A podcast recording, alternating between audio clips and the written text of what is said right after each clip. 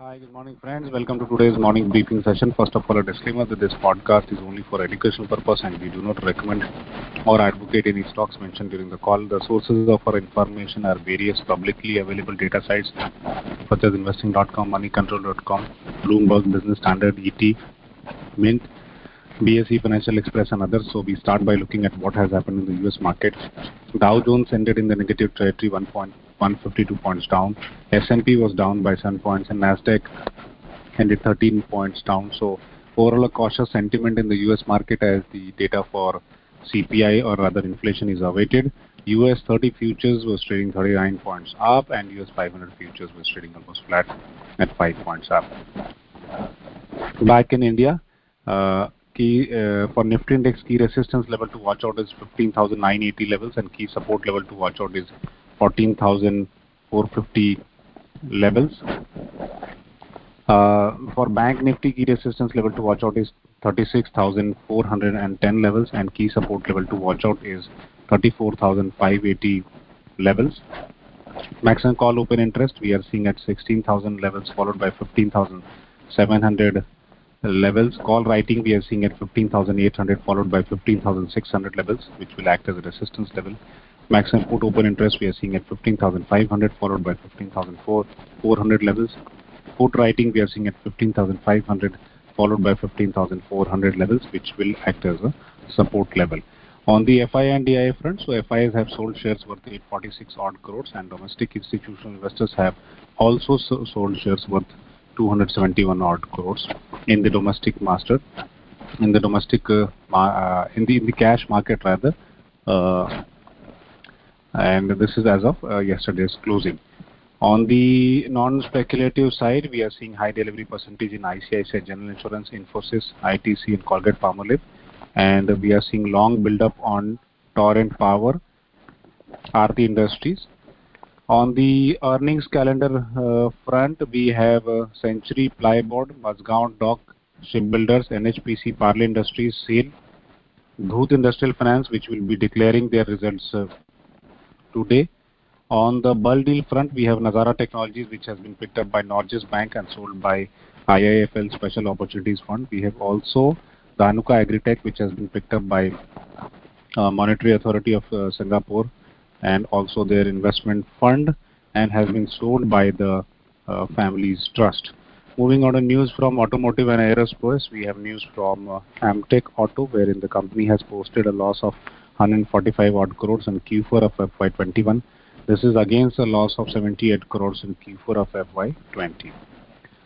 Moving on to news from IT segment, so Acelia Group Bidco has, wherein the promoter of the company has proposed to sell up to 21 lakh shares, and the floor price of the offer is 910 rupees. So one needs to watch out for this. Tech Mahindra, some good news flow coming in from Tech Mahindra. So the IT major is looking at acquisition in Europe, and this acquisition will help to upgrade its capabilities in cloud computing, 5G, SAP, sales software, and other related technologies.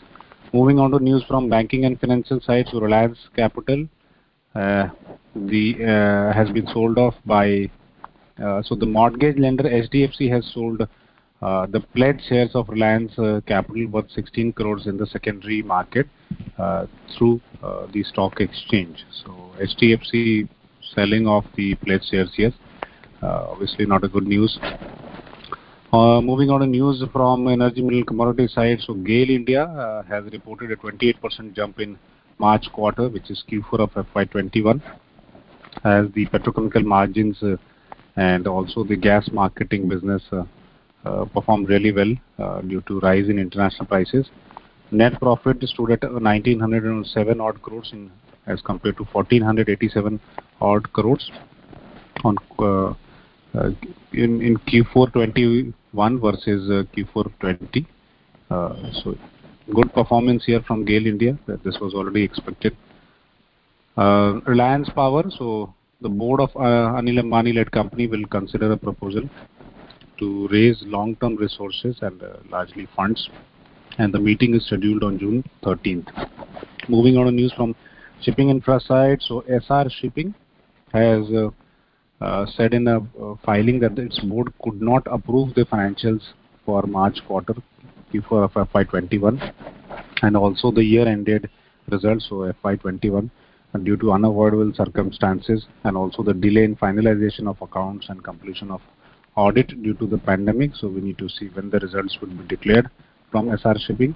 On the logistics side, we have news from TCI Express, wherein the company has said that it has opened a new sorting center at Pune, which will become operational after getting required permissions from the regulatory authorities. Consumer side, so Bata India has reported a 23% fall in consolidated net profit at 29 odd crores for the fourth quarter ended March 31st, so Q4 FY21. The company has posted a net profit of 38 crores in Q4 of FY20, so quite a steep decline here. And Crompton Greaves Consumer Electricals, so private equity firm Advent International Corp has divested entire 5% stake in the company in Crompton Greaves Consumer Electrics, and it has been sold for over 1,348 crores, and this was done through open market transactions. So this is all from our side, and over to Abhishek for further updates from chemical and other related segments. Many thanks, Pratan. Over to agrochemical sector updates. Shri Pushkar Chemicals and Fertilizers, which is a manufacturer of dyes and dyes intermediate, along with fertilizers. They are planning to double chemical and triple their fertilizer capacity in the next 1 to 2 years. The management has announced a total capex for doubling the chemical and tripling the fertilizer capacities for about 120 to 130 crores, and it will be 100% funded through internal accruals. So this is an interesting thing in substantial capacity addition at Shri Pushkar Chemicals and Fertilizers. So need to certainly watch this counter. The Patent Office of Government of India has granted patent to Insecticide Limited for a synergistic fungicide composition comprising of hexaconazole and carbadazim.